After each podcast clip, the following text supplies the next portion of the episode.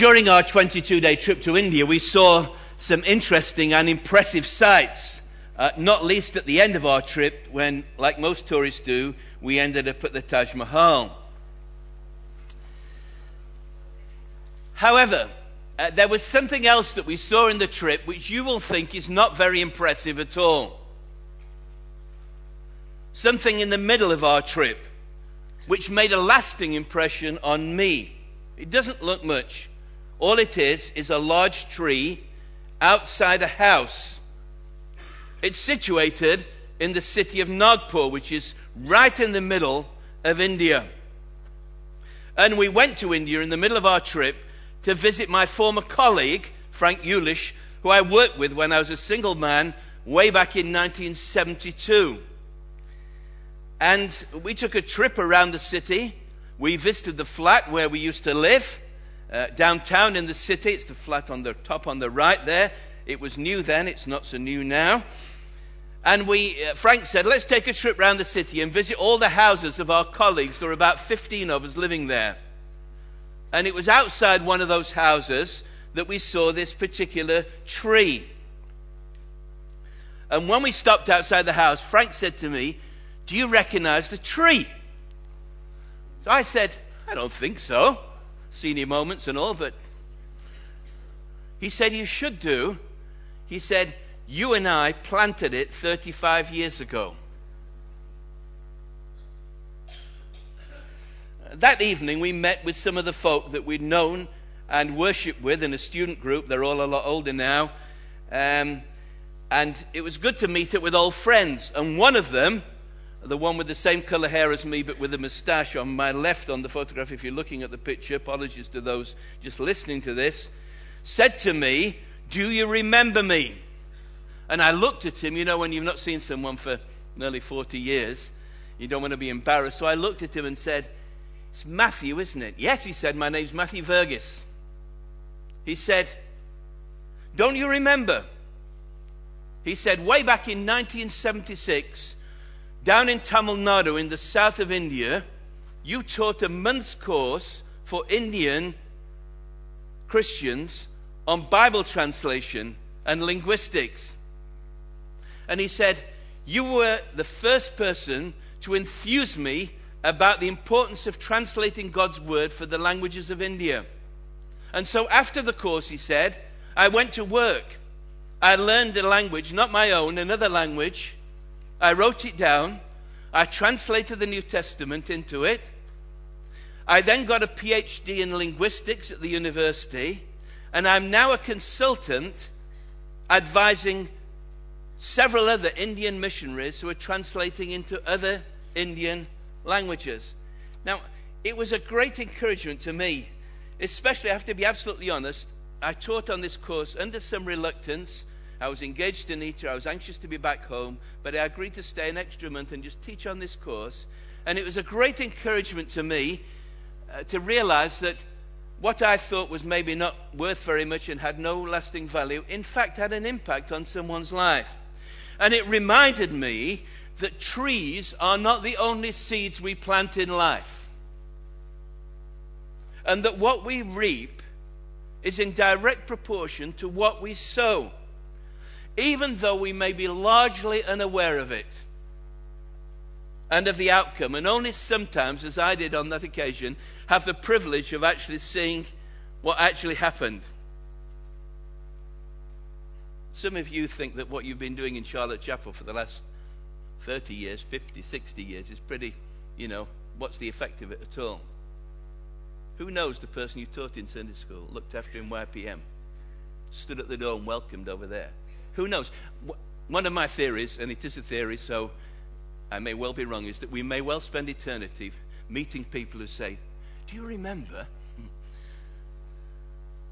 what you did all those years ago? And I say this, of course, not to boast, but just to say, God is a God who loves to do things, but He does them through human agency. And what you sow, you reap. So, this morning I want to leave you with the challenge of sowing and reaping. And I want to read from some words the Apostle Paul wrote to the Christians in Corinth. So, if you've got a Bible, well, it's important to have a Bible in front of you. We always preach from the Bible. So turn in your Bibles, it's page 1163 in the Pew Bibles, to 2 Corinthians 9. We're going to focus on verses 6 through 15.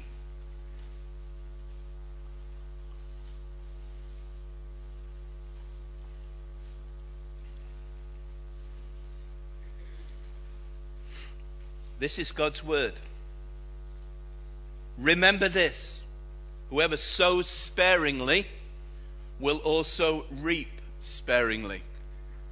And whoever sows generously will also reap generously. Each man should give what he has decided in his heart to give, not reluctantly or under compulsion, for God loves a cheerful giver. And God is able to make all grace abound to you, so that in all things, at all times, having all that you need, you will abound in every good work. As it is written, Psalm 112, verse 9. He has scattered abroad his gifts to the poor, his righteousness endures forever. Now, he who supplies seed to the sower and bread for food will also supply and increase your store of seed and will enlarge the harvest of your righteousness. You will be made rich in every way so that you can be generous on every occasion. And through us, your generosity will result in thanksgiving to God. This service that you perform is not only supplying the needs of God's people, but also is overflowing in many expressions of thanksgiving to God because of the service by which you have proved yourselves, men will praise God for the obedience that accompanies your confession of the gospel of Christ and for your generosity in sharing with them and with everyone else. And in their prayers for you, their hearts will go out to you because of the surpassing grace God has given you. Thanks be to God for his indescribable gift. May God give us understanding of his word. In summary, what this passage says and what I want you to remember, if you forget everything else, is a vital principle. You reap what you sow. You reap what you sow. Now, this applies in all areas of life. In another of his letters uh, to the Christians in the province of Galatia, the Apostle Paul applies this principle to character. Do not be, he writes, Galatians 6, 7 to 9, do not be deceived, God cannot be mocked. A man reaps what he sows. The one who sows to please his sinful nature, from that nature will reap destruction. The one who sows to please the Spirit, from the Spirit will reap eternal life. Let us not become weary in doing good, for at the proper time we will reap a harvest if we do not give up.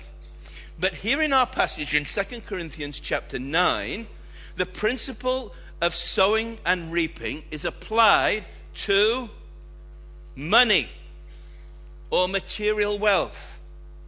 And without embarrassment, so I won't be embarrassed, Paul applies it. It's kind of mixed metaphor to sowing money in relation to money. Look again at the verse that heads this up, verse 6.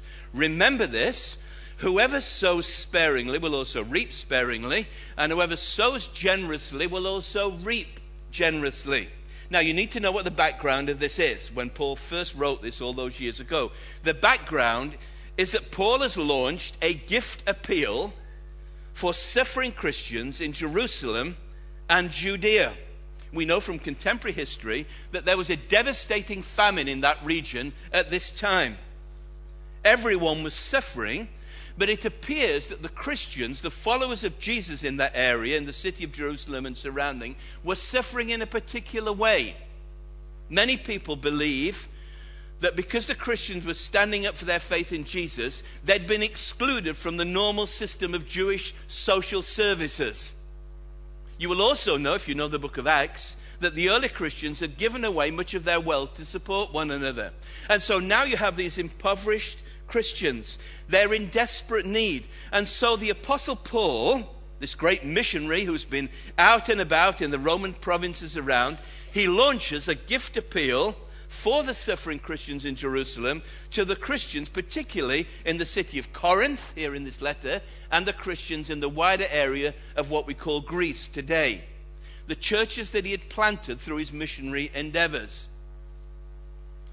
And now he writes to tell them, he launched the appeal some time ago, and they'd all put their hands up and said, Yeah, yeah, yeah, count us in, we'll be, we'll be there. Paul says, Right, get ready. I'm sending three delegates around all these churches in Greece, including Corinth, and they're coming to collect the money. If I can put it crudely, he wants to make sure they're going to put the money where their mouth is. So, ahead of their arrival, he warns the Corinthians in this letter. He says to them very gently, well, quite strongly actually, not gently. Paul wasn't sometimes quite strong. He says, Fulfill the commitment you made. Look again at the earlier chapter, chapter 8, verse 10 and 11. Here is my advice about what is best for you in this matter. Last year, you were the first not only to give, but have the desire to do so. You put your hand up when we launched this appeal. You were the first ones to say, Yep, Church of Corinth, we'll give. Now, he says, finish the work so that your eager willingness to do it, what you said, may be matched by your completion of it according to your means. He is kind of anxious because he says, Listen, I've boasted to everybody about you Corinthians, and I've said, they're great people. They'll do what they promised. I don't want to be embarrassed. I don't want these delegates to arrive and find out you've not even collected any money. So he writes in chapter 9, verse 3, just before our passage but I'm sending the brothers, these three brothers, delegates, in order that our boasting about you in this matter should not prove hollow, but that you may be ready as I said you would be. And then he tells them to encourage them to give generously. He makes this statement, our focus. What you reap, he says, is what you sow. Remember, when you put your money into this offering, remember this whoever sows sparingly will reap sparingly, and whoever sows generously will also reap generously. So let's be absolutely practical. You put your money, some of you in the offering, others of you do it by direct debit. So when you put money in the offering, when you give to God's word, what's the harvest that you reap? Is this some kind of divine investment financial plan? I was watching, I shouldn't watch it really, it doesn't do my blood pressure good, the God channel one day, and I switched on, and there was some nutcase, well, there was some. There's some guy the, on the television. I'm just amazed that he can get through this on our television screens. And he had a picture of a great big pyramid like this. And he was talking about giving. And at the bottom was like $10, and then higher up it was $100, and then $1,000, and then $10,000.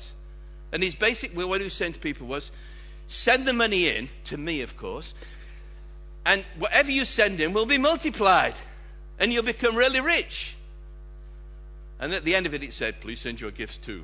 Hmm. Whatever. Is that what he's saying here? No. Look at the passage carefully, what he's saying. As we look at his explanation of the principle of sowing and reaping uh, in these verses, let alone the rest of the Bible, we'll see this is not what Paul had in mind. What I want to focus on is the harvest that is reaped through generous giving. When we, when we give generously, what, What's the harvest at the end of it? Okay, and there are three things I want to say, all right? Uh, they don't alliterate, so I'm sorry about that. I worked on it, couldn't get it. Right, so, but it all begins with the same letter increasing. Okay, the first thing that happens when you give to others is increasing fellowship between Christians. Increasing fellowship between Christians. Now, if you know the New Testament, there was a lot of tension between the Apostle Paul and the church in Jerusalem, which was composed of Jewish believers. Paul was going around preaching the gospel to Gentiles, non Jews. And the Jewish believers were very suspicious about what was going on. Some of them felt that if you wanted to become a Christian and you were a Gentile, that's fine, but you ought to be circumcised as a sign that you were a Jew and that you needed to obey the law of Moses. And Paul took a strong stand against this, even against the Apostle Peter on one occasion. You can find that in Galatians chapter 2, I think it is. You see, Paul was convinced that the gospel was good news for all people, even people like the Corinthians who came from an immoral pagan lifestyle. As he wrote again to the Christians in Galatia who were influenced by Jewish teachers, he said, No matter what your background is, we are all one in Christ Jesus. Great words, Galatians 3 26 to 29. You are all sons of God through faith in Christ Jesus, for all of you who were baptized into Christ have clothed yourself with Christ. There's neither Jew nor Greek, slave nor free, male nor female, for you're all one in Christ Jesus. If you belong to Christ, then you're Abraham's seed and heirs according to the promise. Every Christian can sing, Father Abraham had many sons, and I am one of them. So let's just praise the Lord. We should sing that in Sunday school as kids.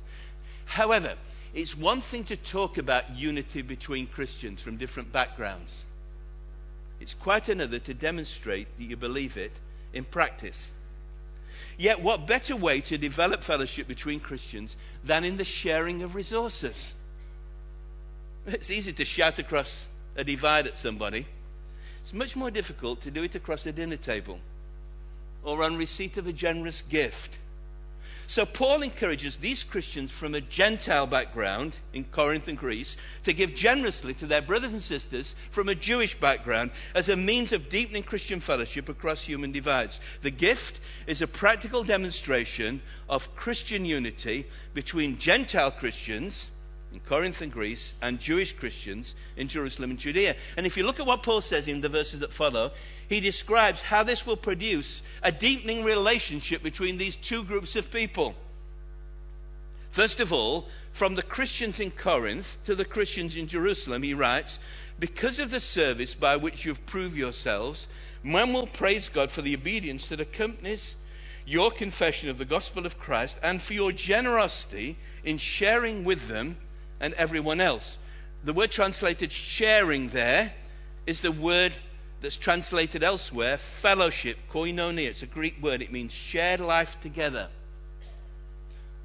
Fellowship does not just mean singing hymns together, praying together, coming to church together.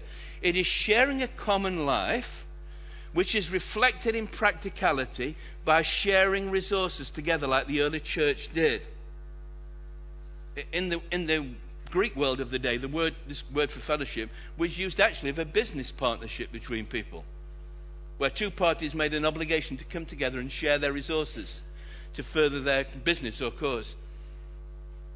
Now, the Bible says to do otherwise, to ignore the needs of fellow Christians, is a contradiction in terms of the gospel. It is that faith without works, which James says in his letter, is dead it is that love without action, which John says in his first epistle, is a lie. However, where faith is accompanied by works and love is accompanied in action, as in generous giving, then fellowship is deepened between Christians as those who receive respond in real heartfelt love and genuine prayer for those who have given to them. So we see it the other way round in these verses. From the Christians in Jerusalem to the Christians in Corinth, he says, And in their prayers for you, their hearts will go out to you because of the surpassing grace that God has given to you. You see what's happening? They give the gift, they receive it, and pray and give thanks to God. The ties are strengthened. They would recognize Paul says, when these Christians in Jerusalem, no matter what my arguments have been about circumcision, the law of Moses, and everything else, when they get these gifts from you, they will recognize this is God's grace that's at work in these people. And they'll give thanks to God and to you. Now, there is still today a great incentive to give to needy brothers and sisters in other parts of the world our fellowship with them will be deepened and strengthened. I think for us, the lasting impression of going to India, and I worked there for years, and just going back again, was just experiencing that fellowship between Christians, and that you could, you could just, it's hard to quantify, but it's just that warmth of fellowship that you experience, and you think to yourself, what I own, it, it makes you think twice about how you spend your money. Practical terms, I really mean that you know, you're sharing fellowship together. We went to a little church in Secunderabad, a, a Good Shepherd community church, and uh, there's need to praying for someone. The lady just came and said, Will you pray for me? You know, stood outside church. You know, you know, we'd be kind of embarrassed to do that in the coffee break, wouldn't we? If somebody came and said, Do you mind just praying for me? I'm struggling a bit. We, we just spent time just praying for people. And uh, I had the opportunity to teach pastors preaching and, and they were just, you're just so grateful. And you think, boy, this is great. And, and you guys paid for my book on preaching to go free to all these pastors here. Well, they were very grateful. we maybe find a better book, but never mind. we carried it out, and, you, and, the mission board paid for it out of your gifts. And they were just so delighted and pleased. And I don't say that, please don't understand, I'm not saying this to boast, I'm just saying it's just such a joy. And uh, think of that wee boy, you know, the one that I showed you of, the one with his leg in a stucky. And I said to Andrew, is it free? And he said, no, no, you had to go out to hospital. I said, what did it cost? And he said, boy, what did it cost? And he said, uh, uh, 2,000 rupees. And I said, kind of a bit of mental arithmetic. I said, it's about 30 pounds coming on. So I said, how will he pay for it? And he said, well, they've had to take out a loan. His mother's left home and abandoned him. He's living with his granny because his dad's nowhere to be seen. And I said to him, that's just crazy. I said to Andrew, just discreetly here, you know, what, what's 30 pounds to us? Frankly, you know just, just, just give it to him discreetly and just say well, it's paid for, you know. But it's just, it's just a lovely way to be able to do that. It brings joy, brings fellowship. You know, I'm not saying all this to sort of put a guilt trip on you all and say, right, cough up, you know, and, and you know, these kind of gifts. I'm just saying it'll bring you great joy. Uh, you saw some pictures while we were away, and I showed a picture of, uh, of a, a young man who's been pastoring a church on the edge of the jungle there. He's led 40 people to the Lord and baptized them. And he works for a little Indian mission that's run out of money, and he's got no more money now, and he gets 20 pounds a month to plant a church. Two people in the chapel came forward immediately and said, We'd love to pay for his salary. Great. You know, I know, I know we're all, you know, and we're in a recession and we're billions of pounds in debt as a country. Well, you know, but listen, friends, twenty pounds a month, pound a day, you know, one pound fifty a day, and just think you can you can help to build a church, plant a seed, and you build fellowship between Christians. I just want to encourage you to think, to just do it. You'll, you'll get great joy out of it. All right? We're doing it through our mission support. We, we have in Charlotte Chapel a fellowship fund, rightly called. Uh, uh, on Communion Sundays, we give a, gifts that go into a fund to help those of you in the congregation who are struggling, or maybe unemployed, or single parents, or whatever. And uh, at the discretion of the pastoral team and the elders, it's given to people. We can only give as you give. It's nice to know who gets it, but sometimes it's not important. It's just you give to deepen fellowship. Our fellowship is real. And we can do it so easily. That's our privilege and blessing. It is not a one way street, you know. We give to these poor people and they say, Oh, praise the Lord, wonderful. No, no, you get just great blessing back. Just a sense of joy that you can, you have the resources to do this. Okay. That's the first thing that we reap. I need to move on. Time is going. Um, okay, here's a second result of generous giving, a second part of the harvest. Not only increasing fellowship between Christians, but notice in the verses, increasing thanksgiving to God. Paul describes the result of generous giving. Your generosity will result in thanksgiving to God. Verse 11. First of all, the thanksgiving comes to God from those who receive the gift. Verse 12. This service that you perform is not only supplying the needs of God's people, but is also overflowing in many expressions of thanks to God.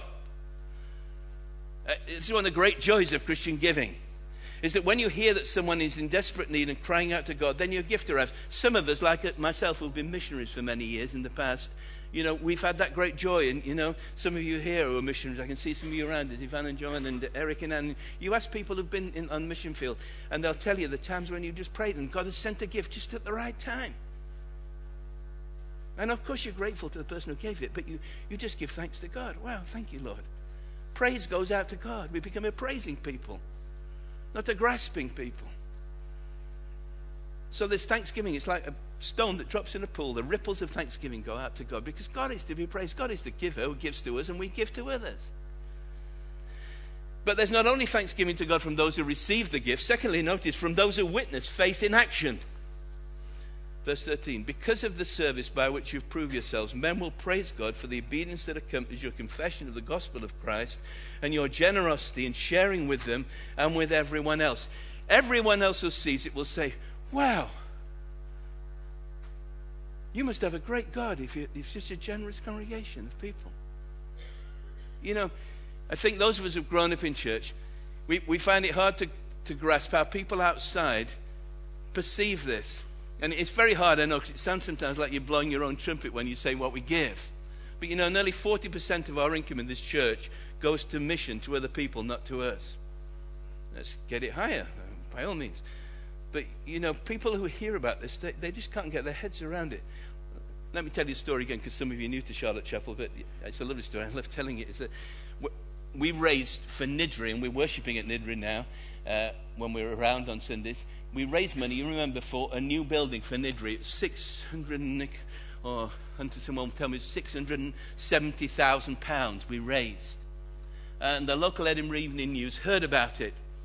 And uh, Moira in the office said, there's a, there's a reporter on the phone wants to know about this Niddrie offering. So I picked up the phone. Nice young lady from Northern Ireland. She said, uh, I understand you've raised some money for, for a building for Niddrie. That, it's a rundown area, isn't it? I said, yeah. She said, so how much have you raised? I said, £670,000. I just said, well, I didn't say that. I just said, oh, £670,000. She said, what? I said, £670,000. She said, oh, you must have some really rich people in Charlotte Chapel. So I said, well, I don't know. I don't know who gives what. So I said, I'll tell you what, I'll check. I'll ring you back. So I checked with Alistair, who does our fan. Alistair said, I don't want to know who gave what. All I want to know is how many huge gifts came in and how many small gifts came in. And Alistair came back to me and he said there was, I think, one of 20,000, a couple of 10,000, and all the rest were smaller gifts from members of the congregation. So I rang him back, said, no, it's not just one big person. We've not got a millionaire in Charlotte Chapel who gave 600,000 and we gave the rest to make it up the difference, you know. Uh, so she said, oh, okay. So I put the phone down, and Murray said a few about an hour later, that, that girl's on the phone again. So I picked up the phone. She said, Well, uh, what can I do for you now? She said, What's the repayment terms?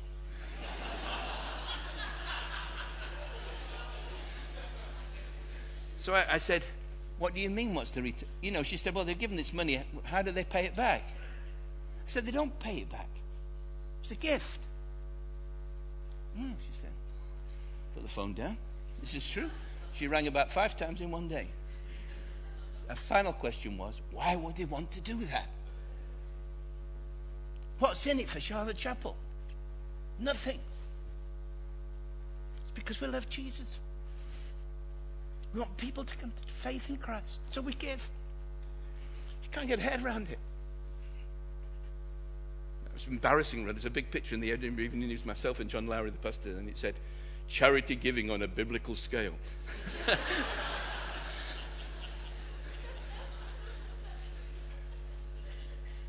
but, but, you know, it's just lovely because praise goes to God. You say, we have a great God who's given to us, and we just, we just give because we want to be generous people. So the more you give, the more you reap. The greater the giving, the more the harvest. The more blessing to other people, but the more praise and glory to God. Faith without works is dead. But faith in action, what he calls here the obedience that accompanies your confession of the gospel of Christ, is dynamic. They will know, said Jesus, we are Christians by our love, and you're to love one another as I have loved you. So, how did Jesus love us like we're to love? Did he sit up in heaven and say, I love you? No, here is love, not that we love God, that He loved us and gave His Son for us. He showed love in action by sacrificing Himself. And He said, People will know you, my disciples, when you sacrifice yourselves for other people like that. And part of that is giving you money. A harvest is reaped. So let's move on. Nearly there. Look at the time. Goodness. So giving generously produces increasing fellowship between Christians, increasing thanksgiving to God, and notice the third thing, we come full circle increase, increasing resources for the giver. Generous sowing leads to generous reaping. First of all, God provides all you need. Look at verse 8. And God is able to make all grace abound to you, so that in, all, notice the all in this. Okay, it's a lovely verse. God is able to make all grace abound to you, so that in all things, at all times, having all you need, you may abound in all good works. Every good work. God is no one's debtor. When you give, God gives back to you as He promised. Look at the next verse, verses 9 and 10. As it is written, he's quoting from Psalm 112, verse 9 He has scattered abroad his gifts to the poor, his righteousness endures forever. Now he who supplies seed to the sower and bread for food for your own benefit, will also supply and increase your store of seed and will enlarge the harvest of your righteousness. Now, the word righteousness there doesn't mean right behavior. In this context, it means the result of that right behavior and the way we live. Uh, do you remember Jesus used the same word in the Sermon on the Mount? He said, Be careful how you do your acts of righteousness before men to be seen by them. Don't do it to be seen by them. If you do so, you'll have no reward from your Father in heaven. Matthew 6, verse 1. In other words, righteousness is expressed, Jesus said, in praying, in giving, in serving. And this is confirmed by what follows. God provides all we need, as He promised, so that, so that you can then give to others, which should come up on the screen so that you have more to give to others. It's here in the Bible, it's what it says. You'll be made rich on every occasion so that Charlotte Chapel will be full of really rich millionaires. No. So that you can be generous on every occasion, and through us, your generosity will result in more thanksgiving to God, more fellowship between Christians. In other words, God gives more back to you so that you can give to others, not so that you can accumulate it. Now, such an approach really is truly radical. In the next four weeks, and I just wish it was this week, not in the next four weeks, before the general election, the crucial issue is all the political parties will be telling us that we will be better off with them, or probably we will be less worse off with them. Whoever wins that argument will almost certainly win the election. But our focus as Christians is radically different should be radically different. As one pastor puts it, giving breaks the bondage of getting. You see, if you're getter, you're always want to grasp and hold on. If you give, it breaks the bondage. You see, there are not only two ways to live in the Bible, there are two ways to give. Uh, the first way is to sow the seed. An ancient writer says to give is not to lose, but to sow seed. The opposite is when you get your harvest of seed, is to eat the whole lot yourself. If you do, you're like the farmer, and some poor farmers have to do this, but it's not wise. You eat the whole crop, and when the harvest comes, when you come to sow for the next harvest, you have nothing else to sow. The result will be no harvest, for selfishness breaks the cycle, the circle of sowing and reaping. You sow, you reap, you give, and sow more, you reap. But once you stop the circle by selfishness and stop sowing, stop giving, you break the cir- circle. It's, it's obvious. So, do we see what we have gained as something to be spent on ourselves? Yes, he says you need food to eat. I'm not saying by this, don't spend any money on yourself. He's saying, no, God will give you all that you need, but He'll give you more in order that you might give. And can I simply say, suggest to you that sometimes the reason why we don't have more is that God can't trust us with more because we just hoard it for ourselves. And the more you give, God gives you so that you can give away to other people. I think I can say in all honesty, if I had more money, I'd just love to give more money away. It's great. The circle is broken when we spend all we have on ourselves and give little or nothing to others. There'll be no harvest, no fellowship with other Christians, no praise to God, nothing coming back to give to others. Now, you may you say, this is risky stuff. You know? I don't think 100 business leaders are going to sign up and say this is a great idea. One commentator, Tasker, ancient good commentator, says generous giving for those who have little to give, and the, the, the, some of these Christians in Macedonia had very little, they gave out their poverty, we read. Generous giving for those who have little to give seems very hazardous, but the risk tends to be forgotten when the greatness of God's power is kept steadily in mind. So let me say something in conclusion. I've got a few minutes before we finish and sing a hymn. All right? How should we give? Verse 7, Paul gives us three practical guidelines for giving. Look at what it says. Each man should give what he's decided in his heart to give, not reluctantly or under compulsion, for God loves a cheerful giver. One, give personally. Each man. Giving is a matter of individual responsibility before God. It is not that of the state. It is not in this case that of the church. It is no use saying the church will give the money. You are the church. And as such, we should give individually, personally. Secondly, give thoughtfully. What is decided in his heart to give. Paul doesn't talk about percentages, he doesn't talk about even tithes or tenths, which the Jewish people gave. My suspicion is that these are free will offerings, probably on top of that. Each person, he says, make a thoughtful choice about how much to give. Don't just give on the spur of the moment an emotional response. Sometimes we need to do that. We see a terrible need and we say, we just got to give to that. The other week I was delighted in the bulletin giving to Haiti to the, you know, we gave thousands, several thousand pounds straight away to that. We need to do that. But think thoughtfully, strategically. How are you going to invest your money? How are you going to sow the seed in God's harvest? We're hoping later on in this year, Andrew McCabe will be coming back. You remember that we raised at our anniversary uh, I think it was £26,000 for this clinic in the jungle. I showed some of the picture of the children there. There's another picture of, them, of doing it uh, by helping. Um, we got another challenge we need to think about as a church, and I simply leave it with you now, and we'll bring it back to you so you can give thoughtfully. Uh, but there's a young man who's going to head up the project. There's another young couple who've gone away and trained at the evangelical hospital.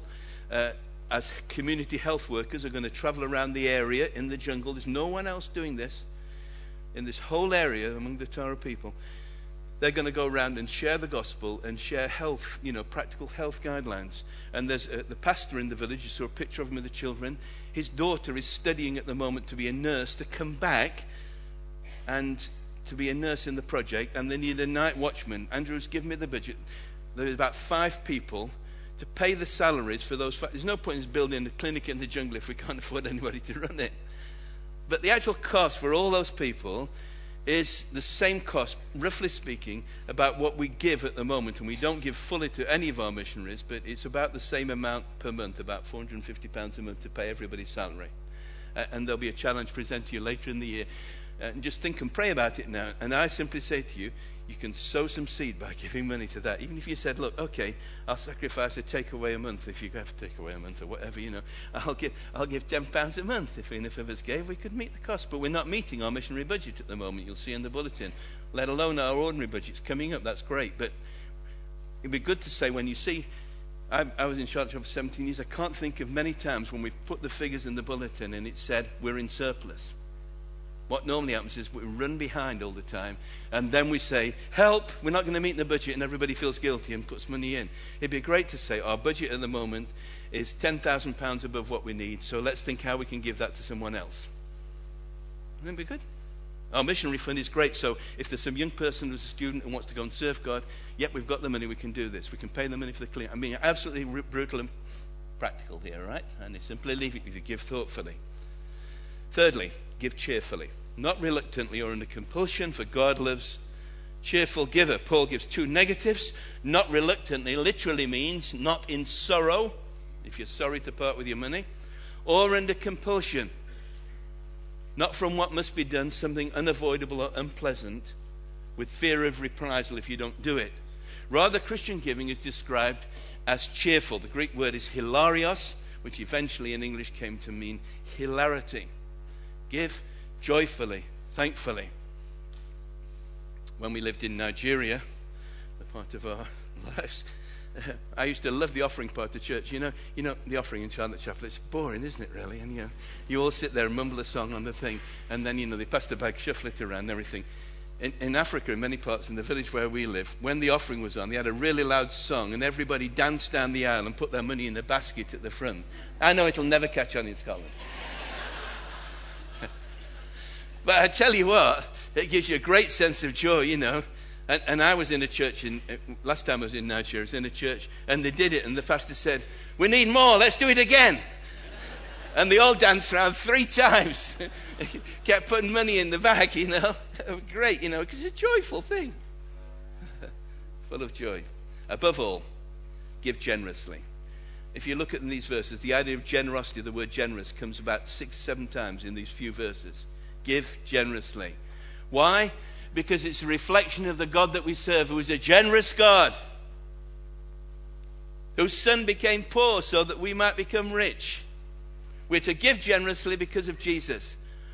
beautiful verse. You should know it by heart from 2 Corinthians 8, verse 9, the previous chapter. For you know the great, he's saying to Christians, if you're a Christian, if you're not a Christian, much of what I've said today you'll think is absolutely outrageous and off the wall. All right? Okay, I understand that. But if you know the grace of the Lord Jesus, for you know the grace of the Lord Jesus Christ, that though he was rich, yet for your sakes he became poor, so that you through his poverty might become rich. And if you know that, and if you'd experienced God's undeserved grace, his generosity, you want to give generously. Let me say, if you're not a Christian, what you need to know, first and foremost, what you need to give to God is not your money. You need to give your life to Christ, first and foremost. And then of that, you'll want to be generous because you'll be such a delighted recipient of God's goodness that you want to give generously so that others too might hear of it. And so the only re- appropriate response is that with which Paul finishes the section, and I finish this lengthy sermon. Thanks be to God for his indescribable gift. Okay, say it with me together and then we finish. Thanks be to God for his indescribable gift. Amen. Well, let's sing a